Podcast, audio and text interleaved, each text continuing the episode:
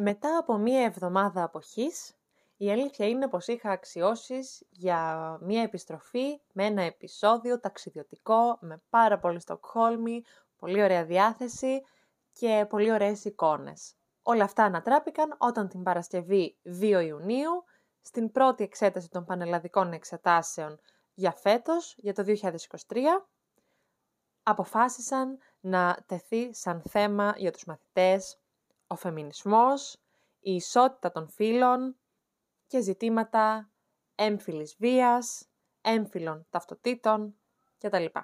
Αυτό λοιπόν θα είναι ένα podcast, ένα ακόμη κάπου αυτή, στο οποίο κατά βάση θα μοιραστώ μαζί σας τους προβληματισμούς που μου προκάλεσαν αυτά εδώ τα κείμενα που διάβασα και που έχω μπροστά μου.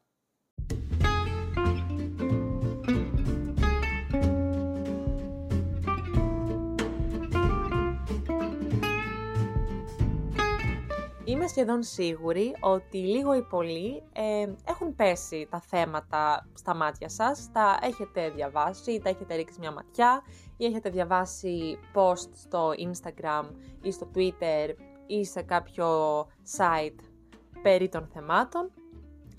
Οπότε η συζήτηση που ε, μένει να γίνει εδώ πέρα σήμερα έχει να κάνει περισσότερο τόσο με κάποιες έννοιες αυτές καθ' αυτές, τις οποίες παρατηρώ για ακόμα μία φορά ότι οι περισσότεροι από εμάς δεν έχουμε καμία ιδέα περί τίνος πρόκειται, για το κατά πόσο οι μαθητές, οι συγκεκριμένοι μαθητές στην συγκεκριμένη χώρα, με τη συγκεκριμένη προετοιμασία πανελλαδικών εξετάσεων που έκαναν τουλάχιστον ένα με ενάμιση χρόνο, είναι έτοιμοι να, ε, ας πούμε, να επεξεργαστούν αυτού του είδους τα κείμενα και αυτού του είδους τις απόψεις. Και τέλος, πώς αυτό σχετίζεται με, με την κοινωνική πραγματικότητα στην οποία ζούμε. Θυμίζω, βρισκόμαστε ανάμεσα σε δύο εκλογικές αναμετρήσεις, με την πρώτη εκλογική αναμέτρηση να είναι πάρα πολύ συγκεκριμένη και ανεξάρτητα από την ε, πολιτική ή ιδεολογική προτίμηση του καθενός ή ακόμα και με το τι ψήφισε στο τέλος της μέρας, νομίζω ότι συμφωνούμε πως είναι ένα αποτέλεσμα το οποίο οι περισσότεροι ε, δεν περιμέναμε και προκαλεί μια πάρα πολύ μεγάλη συζήτηση για το τι συμβαίνει στην κοινωνία μας και πόσο δημοκρατικό είναι, πρακτικά δημοκρατικό είναι το περιβάλλον στο οποίο ζούμε, όταν έχουμε απόλυτη κυριαρχία ενός κόμματος, χωρίς να υπάρχει η μηδαμινή υπόνοια ε, αντιπολίτευσης. Δεν θέλω να κάνω πολιτική συζήτηση καθόλου, θέλω μόνο να τοποθετήσω αυτά τα θέματα των πανελλαδικών στο context της πραγματικότητας στο οποίο ανήκουν. Λίγο context για την αρχή, οι εξετάσεις των πανελλαδικών ε, αποτελούνταν από τρία κείμενα χτες. Μπορεί να ακούτε κατά τη διάρκεια αυτού του επεισοδίου κάποια φύλλα να πηγαίνω έρχονται, είναι γιατί τα έχω εδώ μπροστά μου εκτυπωμένα και θα πάω και θα έρχομαι. Οπότε θα συγχωρήσετε το, τον ήχο των φύλων, των χαρτιών. Τρία κείμενα λοιπόν. Το πρώτο κείμενο είχε τίτλο «Η μέρα καταδίκης της βίας εναντίον των γυναικών». Ήταν του Σταύρου Τσακυράκη από το βιβλίο του «Δικαιοσύνη, η ουσία της πολιτικής» που κυκλοφόρησε το 2019. Το δεύτερο κείμενο που ήταν και αυτό που ε, πυροδότησε τα πάντα ήταν μία συνέντευξη ουσιαστικά της Μπελίντα Κανόν στη Μαρίλια Παπαθανασίου με αφορμή το δεύτερο φεστιβάλ φιλοσοφίας που έγινε στο Γαλλικό Ινστιτούτο την περασμένη εβδομάδα με τίτλο «Μεταμορφώσεις του αρσενικού και του θηλυκού» και αυτή η συνέντευξη δημοσιεύθηκε στο βήμα πριν από λίγες μέρες, στις 28 Πέμπτου. Και το τρίτο, και το τρίτο κείμενο με τίτλο «Μια φοβερή παρηγοριά απόσπασμα διηγήματος» πρόκειται ε, για έργο του Χρήστου Οικονόμου με τίτλο «Οι κόρες του ηφαιστείου». Είναι συλλογή διηγημάτων που κυκλοφόρησε το 2017. Λοιπόν, ένα σχόλιο γενικό που θα ήθελα να κάνω και αρχικό έχει να κάνει με το εξής. Καταλαβαίνω ότι υπήρχε μια διάθεση, ή ενδεχομένως έτσι το ε, διαβάζω εγώ, υπήρχε μια διάθεση να υπάρχει πολυφωνία, να δοθούν διαφορετικές απόψεις και αυτές οι διαφορετικές απόψεις να δώσουν στους μαθητές ερεθίσματα και υλικό το οποίο θα μπορούσαν να χρησιμοποιήσουν στο θέμα Δέλτα που είναι ουσιαστικά η ανάπτυξη παραγωγή γραπτού λόγου. Βέβαια, τώρα, το υλικό που τους δόθηκε και το ερέθισμα δεν ξέρω κατά πόσο είναι υλικό που έτσι ενδείκνυται για αξιοποίηση, αλλά αυτό μένει στη διακριτική ευχέρεια του καθενός από ό,τι φαίνεται. Διαφορετικές οπτικές. Τρία κείμενα, με το πρώτο να έχει γραφτεί με αφορμή, ε, από ό,τι καταλαβαίνουμε, την ε, Παγκόσμια ημέρα της γυναίκας, που εκεί μιλάει λίγο για, τις, ε, για την βία που υφίστανται οι γυναίκες. Ωραία. Δεν το λες και ένα κείμενο, ας πούμε, καλογραμμένο που το διαβάζεις και να λες καλά τα λέει. Κάνει μία πολύ προβληματική για μένα διαφοροποίηση που λέει στις δικές μας κοινωνίες οι ομότητες είναι παράνομες. Ποιες είναι οι δικές μας κοινωνίες; Και τι, τι χαρακτηρίζουμε ως ομότητα ακριβώς; Εννοούμε τη, τη βία, εννοούμε τους θανάτους, τις γυναικοκτονίες. Τι, τι εννοούμε; Και όταν λέει ότι στις δικές μας κοινωνίες, εδώ βλέπετε μια τάση ανωτερότητας και διαχωρισμού τη δικιά μας κοινωνία στη σχέση με κάποιες άλλες. Πού βρισκόμαστε, ακριβώς; Ποιο είναι το καλύτερο επίπεδο στο οποίο βρισκόμαστε; Και μετά για μένα, το, το, το, το βασικό πράγμα που με, με απόθεσε πάρα πολύ σε αυτό το κείμενο, μπορεί να είναι λεπτομέρεια, δεν ξέρω αν έχει σταθεί κάποιος άλλος αυτό, είναι η τελευταία πρόταση.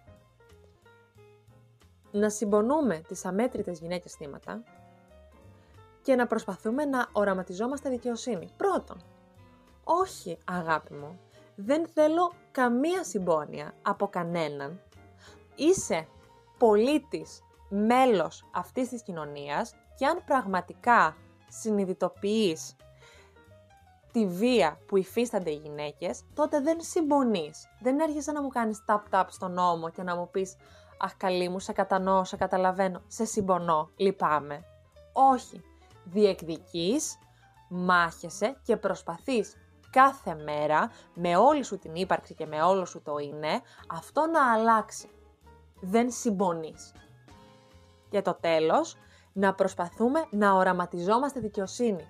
Τι είναι η δικαιοσύνη να την οραματιζόμαστε; Κάτι που θα έρθει από τον ουρανό, θεοφώτιστη, που μια μέρα θα ξυπνήσουμε και το όραμά μας θα γίνει πραγματικότητα. Το όραμα, όταν μιλάμε για οράματα, είναι κάτι ανύπαρκτο, είναι κάτι ανυπόστατο. Η δικαιοσύνη, λοιπόν, δεν έχει να κάνει καμία σχέση με οραματισμούς. Όταν μιλάμε για δικαιοσύνη, πρέπει να μιλάμε, οφείλουμε να μιλάμε για διεκδικήσεις. Γιατί είναι κάτι το οποίο γίνεται με λάθος τρόπο, σε βάρος των γυναικών, μας αρέσει ή όχι, έτσι είναι, και αυτό πρέπει, οφείλουμε να το αλλάξουμε. Ούτε οραματιζόμαστε, ούτε συμπονούμε.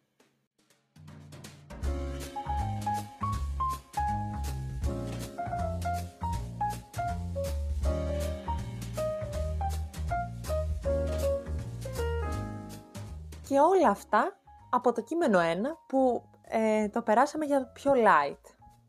Αυτός ακριβώς, να υπενθυμίσω εγώ, είναι ο επίσημος δημόσιος λόγος που χρησιμοποιούμε. Το 2019. Ωραία. Πάμε τώρα στο δεύτερο το, το κείμενο, φεμινισμός και νεοφεμινισμός. Μάλιστα, πολύ ωραία.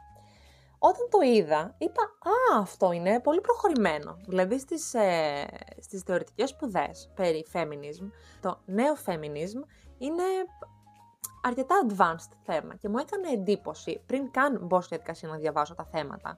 Γιατί σκέφτηκα, αυτοί οι μαθητές πώς θα ανταποκριθούν, ξέρουν αρχικά τι είναι ο νέο φεμινισμός και πώς ακριβώς έχουν προσεγγίσει το θέμα του φεμινισμού. Γιατί από ό,τι καταλαβαίνω, βασικά πλέον είναι δεδομένο από, από τα σχόλια που, που βλέπω στα, στα social, δεν έχουμε καν καταλάβει το τι είναι ο φεμινισμός. Δεν είναι βασικά κάποιες θυμωμένες γυναίκες που θέλουν να εξολοθρεύσουν και να εξοντώσουν τους άντρες. Δεν είναι οι γυναίκες εναντίον των αντρών. Πριν λοιπόν κάνω αυτό το podcast, μπήκα λίγο να ψάξω αυτό το δεύτερο φεστιβάλ φιλοσοφίας με αυτόν τον πολύ ωραίο τίτλο «Είναι η αλήθεια», μεταμορφώσεις του αρσενικού και του θηλυκού. Μπήκα να δω λίγο το πρόγραμμα, ποιοι μίλησαν, τι έγινε, ποια είναι αυτή η Μπελίντα Κανόν, την οποία δεν ήξερα να με συγχωράτε. Γιατί προσπαθούσε, είναι η αλήθεια, δεν θα σας το κρύψω, προσπαθούσα ένα τρόπο να δικαιολογήσω αυτά που διάβασα. Αυτό που είναι το βασικό θέμα, ε, μάλλον ένα από τα βασικά θέματα, είναι το ότι η συγκεκριμένη, η Κανόν, κάνει μια διάκριση ανάμεσα στον φεμινισμό, τον παλιό, τον παραδοσιακό, της Beauvoir, και τον νέο φεμινισμό από το 2010 και μετά μας λέει, εντελώς αυθαίρετη η χρονολογία το 2010, γιατί ξανά μπήκα στη διαδικασία να ψάξω και να διαβάσω και να αναψύρω και τις σημειώσεις μου κιόλας από, το, από τα δύο μαθήματα φεμινισμού που έκανα σε αυτό το μάστερ, για να δω τι γίνεται, μήπως έχω χάσει εγώ κάτι. Ναι, αυτό το 2010 νέο feminism δεν προκύπτει από κάπου. Συνεχίζουμε.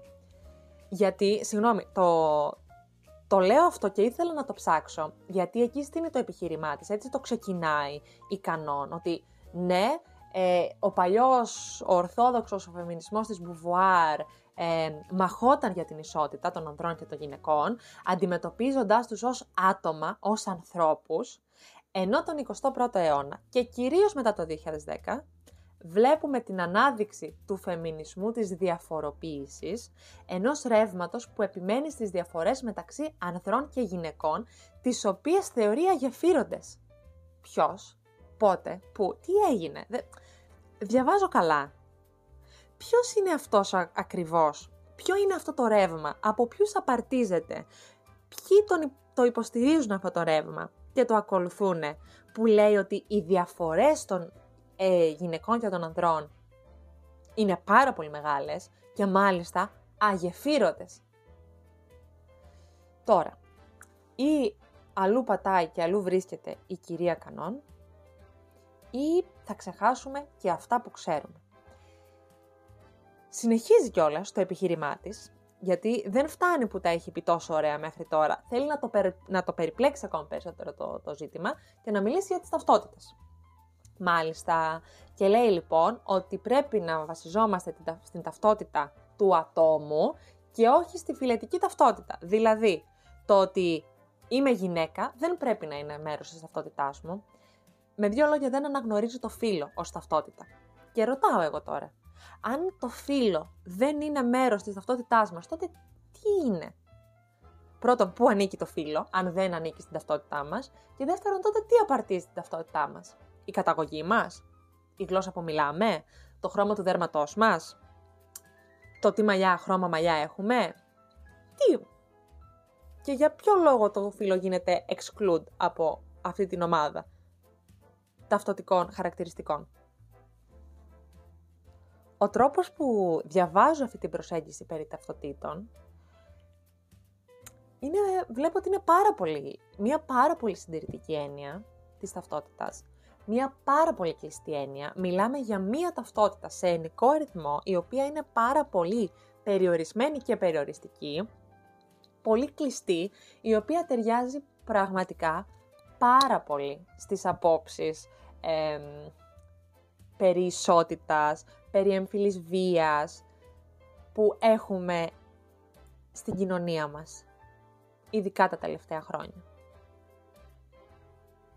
Και μετά ο παροξισμός αυτός που διαβάζουμε κορυφώνεται όταν μαθαίνουμε για πρώτη φορά, εγώ προσωπικά για πρώτη φορά το έμαθα αυτό, ότι εμείς οι γυναίκες βάζουμε επίτηδες τον εαυτό μας σε μειονεκτική θέση, σε κατώτερη θέση και τον θυματοποιούμε.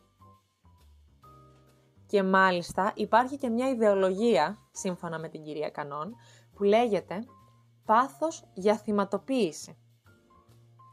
Διαβάζω λίγο για να σας δώσω το context όσων δεν, το, δεν έχετε διαβάσει το κείμενο ακόμα, που πραγματικά πολύ σας ζηλεύω που δεν το έχετε διαβάσει, δεν έχετε διατηρήσει την ηρεμία σας αυτές τις δύο μέρες. Λοιπόν, διαβάζω. Σήμερα οι νεοφεμινίστριες προτάσουν διαρκώς ότι οι γυναίκες είναι μια ομάδα θυμάτων, η οποία διατρέχει μονίμως τον κίνδυνο να υποστεί βία κάθε μορφής. Όχι διακρίσεις εις βάρος τους, αλλά βία επειδή είναι γυναίκες. Αυτό το νέο ρεύμα, νέο ρεύμα παρένθεση σχόλιο δικό μου, πού, πού, πού εγγράφεται αυτό το νέο ρεύμα, πού, πού νομιμοποιείται ακριβώς; Συνεχίζω να διαβάζω. Αυτό το νέο ρεύμα εγγράφεται στο δημόσιο διάλογο περί ταυτοτήτων. Είμαι γυναίκα, αυτή είναι η ταυτότητά μου. Και αυτομάτως είμαι θύμα. Είναι τόσο έντονος αυτός ο διάλογος περί θύματος, ώστε ενίοτε το να είσαι θύμα γίνεται εύσημο. Πρόκειται για ιδεολογία που εκφράζεται ως πάθος για θυματοποίηση. Η αλήθεια είναι ότι είμαι λίγο άναβη και δεν ξέρω ακριβώς πώς να εκφραστώ, γιατί νομίζω είναι πολύ σαφές ότι σε αυτό το podcast πάντα προσπαθώ να στρογγυλεύω τις απόψεις μου. Ε, εδώ, ό,τι σκέφτομαι, ό,τι έρχεται στο μυαλό μου να πω, δεν μπορεί να στρογγυλοποιηθεί. Ή μάλλον αυτά που σκέφτομαι είναι και η στρογγυλοποιημένη μορφή εκδοχή των σκέψεών μου. Μου κάνει πάρα πολύ μεγάλη εντύπωση και είναι εξαιρετικά προβληματικό το γεγονός ότι σε αυτό το κείμενο δεν γίνεται ούτε μισή αναφορά για γυναικοκτονίες, για τις γυναίκες που είναι θύματα της έμφυλης βίας ή της ενδοοικογενειακής βίας, για την πατριαρχία και πώς όλη αυτή η βία που υφίστανται οι γυναίκες δεν είναι κάτι που ξαφνικά προκύπτει, έτσι πετάγεται σαν το μανιτάρι, είναι κάτι που χτίζεται σε όλη μας τη ζωή, κλιμακώνεται, κλιμακώνεται, κλιμακώνεται και κορυφώνεται σε κάποιες περιπτώσεις.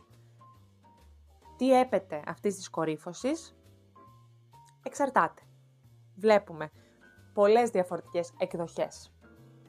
Αυτό το κείμενο τέλος πάντων κλείνει με έναν διδακτικό χαρακτήρα γιατί μας μαθαίνει ότι ο φεμινισμός είναι ένα κείμενο χαρούμενο. Κορίτσια, Νίκη, βάλε εδώ λίγο χαρούμενες μουσικές, σε παρακαλώ, όλες οι ακροάτριες αυτού του podcast, να, να, έτσι, να γίνουμε λίγο χαρούμενες. Τι έχουμε πάθει, βρε κορίτσια, και δεν είμαστε χαρούμενες. Απορώ. Και μετά, λίγο πιο κάτω, λέει «Οι κλασικές φεμινίστριες επιμένουμε στα χαρακτηριστικά που μπορούμε να αλλάξουμε. Επιμένουμε στην ελευθερία, στη δυνατότητα να αλλάξουμε τα πράγματα. Αντιθέτως, ο νεοφεμινισμός και οι θεωρίες ταυτότητας φύλου επιμένουν σε ένα είδος δετερμινισμού, τον οποίο εμείς επιδιώκουμε να ξεπεράσουμε. Τώρα εδώ πέρα έχει μπλέξει το νεοφεμινισμό με τη θυματοποίηση παραπάνω και τις θεωρίες για τις ταυτότητες των φύλων. Μάλιστα. Τελικά φαίνεται, γιατί αυτή από ό,τι βλέπουμε βάζει τον εαυτό της στην ομάδα των κλασικών φεμινιστριών, που μιλάει στο α πληθυντικό, μάλλον από ό,τι βλέπω δεν έμαθε τίποτα από την Μπουβουάρ και από αυτά που διάβασε, που μίλησε κατά βάση για, τον, ε, για την κοινωνική κατασκευή των, ε, των ρόλων των φίλων, τον επιτελεστικό ε, ρόλο των φίλων, τη, τη διάκριση του gender από το σεξ, κτλ. κτλ, κτλ. Η αλήθεια είναι ότι μπήκα σε μια διαδικασία να σχηματοποιήσω και λίγο αυτά τα πρώτο, δεύτερο, τρίτο feminist ε, wave, τα κύματα, χρονολογίες. Όχι, δεν, αποφάσισα να μην το κάνω τελικά. Το τρίτο κείμενο είναι το απόσπασμα διηγήματος που ένας άντρας χάνει τη δουλειά του και ντρέπεται, φοβάται να το παραδεχτεί στη γυναίκα του και λέει ότι οι αληθινοί άντρες, οι άντρες σωστοί δεν αναχαράζουν τα περασμένα, δεν κολλάνε στο παρελθόν, οι αληθινοί άντρες έχουν κοντή μνήμη και ψηλά ποδάρια, ξεχνούν και τρέχουν, ξεχνούν και τρέχουν μπροστά.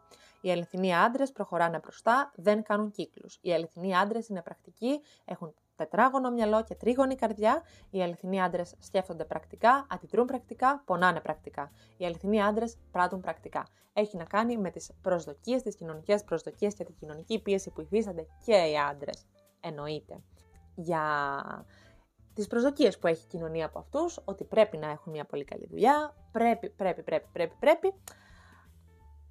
Το ακούω, το καταλαβαίνω, ε, το συζητάω, με αφορά πάρα πολύ και θεωρώ ότι η ισότητα των φίλων λειτουργεί both ways και προς τις δύο και από τις δύο κατευθύνσεις. Απλώς δεν μπορώ να βρω το λόγο που επιλέγεται ένα τέτοιο απόσπασμα με ένα τέτοιο αφήγημα σε εξετάσεις για τη βία εναντίον των γυναικών. Συγγνώμη, δεν, δεν δύναμε να το καταλάβω. Αλλά ας υποθέσουμε, ας αποδεχτούμε ότι ο κάθε ένας από, συγγραφέας από αυτούς εδώ πέρα έχει την ευθύνη των ε, λόγων του. Ζούμε σε μια κοινωνία με την ελευθερία του λόγου, με ό,τι αυτό φέρνει. Και πάμε λίγο να το φέρουμε τώρα όλο αυτό στο context των Πανελληνίων. Μάλιστα. Σας ρωτάω πάρα πολύ, ευθέως, πόσο έτοιμα νομίζετε ότι ήταν τα παιδιά χτες, προχτές, την Παρασκευή, την περασμένη, να διαβάσουν, να επεξεργαστούν και να καταλάβουν ακριβώς τι γίνεται σε αυτά εδώ τα κείμενα. Τα παιδιά αυτά που προετοιμάζονται για αυτές τις εξετάσεις, τουλάχιστον 1,5 χρόνο, και μαθαίνουν καλός ή κακός, βασικά δεν υπάρχει καλός, πολύ κακός, μαθαίνουν να παπαγαλίζουν ακόμα και την κριτική του σκέψη. Κάθονται κάτω και λένε, αν μου τύχει ερώτημα που θα πρέπει να γράψω συνέπειες και να έχω 2, 3, 4 εύκαιρα. Αν μου τύχει ερώτημα που θα πρέπει να γράψω τρόπους αντιμετώπισης, να έχω 2, 3, 4, 5 εύκαιρα. Όλοι περάσαμε από τις Πανελλήνιες, ξέρουμε πώς λειτουργεί το πράγμα και πώς νομίζετε εσείς ότι πήγε το πράγμα στο ζητούμενο να αναφέρετε φαινόμενα παραβίασης των δικαιωμάτων της γυναίκας στη σύγχρονη εποχή στον ιδιωτικό και δημόσιο βίο. Πολύ ωραία. Εσείς ως νέα γενιά μπορείτε να συμβάλλετε έμπρακτα στην επίτευξη της ισότητας των φύλων. Όποια και αν είναι η άποψή σας, να την υποστηρίξετε τεκμηριωμένα αξιοποιώντας δημιουργικά και τα κείμενα αναφοράς. Δεν μπορώ να βρω ούτε ένα σημείο που τα κείμενα αναφοράς μπορούν να αξιοποιηθούν για να απαντηθούν αυτά τα δύο ερωτήματα που τέθηκαν στα παιδιά. Μία άλλη μεγάλη συζήτηση που άρχισε και παρακολούθησα λίγο στα social είναι και το αυτό που διευκρινίστηκε πολύ έντονα, όποια κι αν είναι η άποψή σας και τι θα γίνει άμα κάποιο παιδί πει ότι οι γυναίκες πρέπει να είναι δούλες αλλά έχει πολύ καλά επιχειρήματα ή τι θα γίνει αν ένα παιδί έχει απόψεις περί ισότητας ξεκάθαρες και τύχει σε κάποιον βαθμολογητή ο οποίος ε, στηρίζει την πατριαρχία και όλα αυτά του φαίνονται βλακίες και αχρίαστα κτλ. Τι θα γίνει σε αυτή την περίπτωση, γιατί πάρα πολύ ωραία η συζήτηση που άνοιξε με αφορμή αυτές τις εξετάσεις, αλλά στο τέλος της μέρας είναι οι εξετάσεις των παιδιών αυτές. Κάποια παιδιά θα βαθμολογηθούν και από αυτό θα κρυθούν αν θα περάσουν στο πανεπιστήμιο και σε ποια σχολή. Αυτό νομίζω ότι το ξεχάσαμε λίγο στο τέλος. Πώς θα γίνει η βαθμολόγηση και πόσο αντικειμενικά και υποκειμενικά δεν δύναμε να το ξέρω, δεν είμαι στη θέση, αλλά διάβασα τρομερά διαμάντια ε, στο ίντερνετ, του τύπου ε, μόνο υποκειμενικά μπορεί να ε, βαθμολογηθεί και να αξιολογηθεί ένα τέτοιο θέμα και είναι καλό να ακούγονται διαφορετικές απόψεις γιατί μόνο έτσι πάει μπροστά η κριτική σκέψη. Συμφωνούμε Απλώς, οι θεωρίες που αναπτύχθηκαν στα κείμενα αυτά είναι επικίνδυνες. Δεν είναι απλώς διαφορετικές. Το να λες ότι οι γυναίκες εσκεμένα βάζουν τον εαυτό τους σε θέση, στην θέση του θύματος και εργαλειοποιούν ουσιαστικά την ταυτότητά τους, αυτό είναι χιδαίο. Και αυτό έρχεται όλο αυτό και από μια γυναίκα. Αν ακριβώς τα ίδια πράγματα είχαν γραφτεί και υποθεί από έναν άντρα, τι θα γινότανε, ποιες θα ήταν οι αντιδράσεις μας, αυτό το συζητούσα σήμερα το πρωί με το μαθητή μου. Δεν ξέρω. Παιδιά, πολύ βαθιά νερά αυτά που, που μπήκαμε με τις Πανελλήνιες. Τώρα θα μου πεις για ποιο λόγο το επέλεξαν. Ναι, είναι ένα θέμα το οποίο είναι επίκαιρο θεωρώ ότι έγινε μια προσπάθεια να φανούν τύπου in και ότι ναι και τελικά κατάφεραν από μόνοι τους ακριβώς το αντίθετο. Φάνηκε, αποδείχτηκε ότι βρισκόμαστε σε τέτοια κατάσταση ελεηνή για το τι πρεσβεύουμε και το ποιοι είμαστε και το πώς θέλουμε να το, να το επικοινωνούμε, που με βάση αυτά τα τρία κείμενα, εγώ καταλαβαίνω ότι υπάρχει πλήρης αποτυχία στο να συμφωνήσουμε ακόμα και στο ποιο είναι το πρόβλημα της βίας εναντίον των γυναικών, να το ορίσουμε, να το εντοπίσουμε, να το θεματοποιήσουμε και μετά να πάμε να δούμε πώς θα το λύσουμε. Είναι μία ομάδα κειμένων, ένα σώμα κειμένων, που έχει πάει να πιάσει 17 διαφορετικά θέματα μαζί, όλα μαζί, απέτυχε παταγωδός. Και εν τέλει τα 17 χρόνια παιδιά που έδιναν χτες πανελλαδικές εξετάσεις, όταν σε μία δεύτερη ανάγνωση, όταν τους περάσει το άγχος των εξετάσεων και επιστρέψουν να ξαναδιαβάσουν αυτά τα κείμενα και να ψάξουν και να, μάλλον να καταλάβουν τι εννοεί η κυρία αυτή η κανόν όταν λέει ότι ναι, οι γυναίκες χρησιμοποιούν στην ουσία την ταυτότητά τους και γίνονται θύματα. Αυτό είναι όλο αυτό που προσπαθούμε να διορθώσουμε.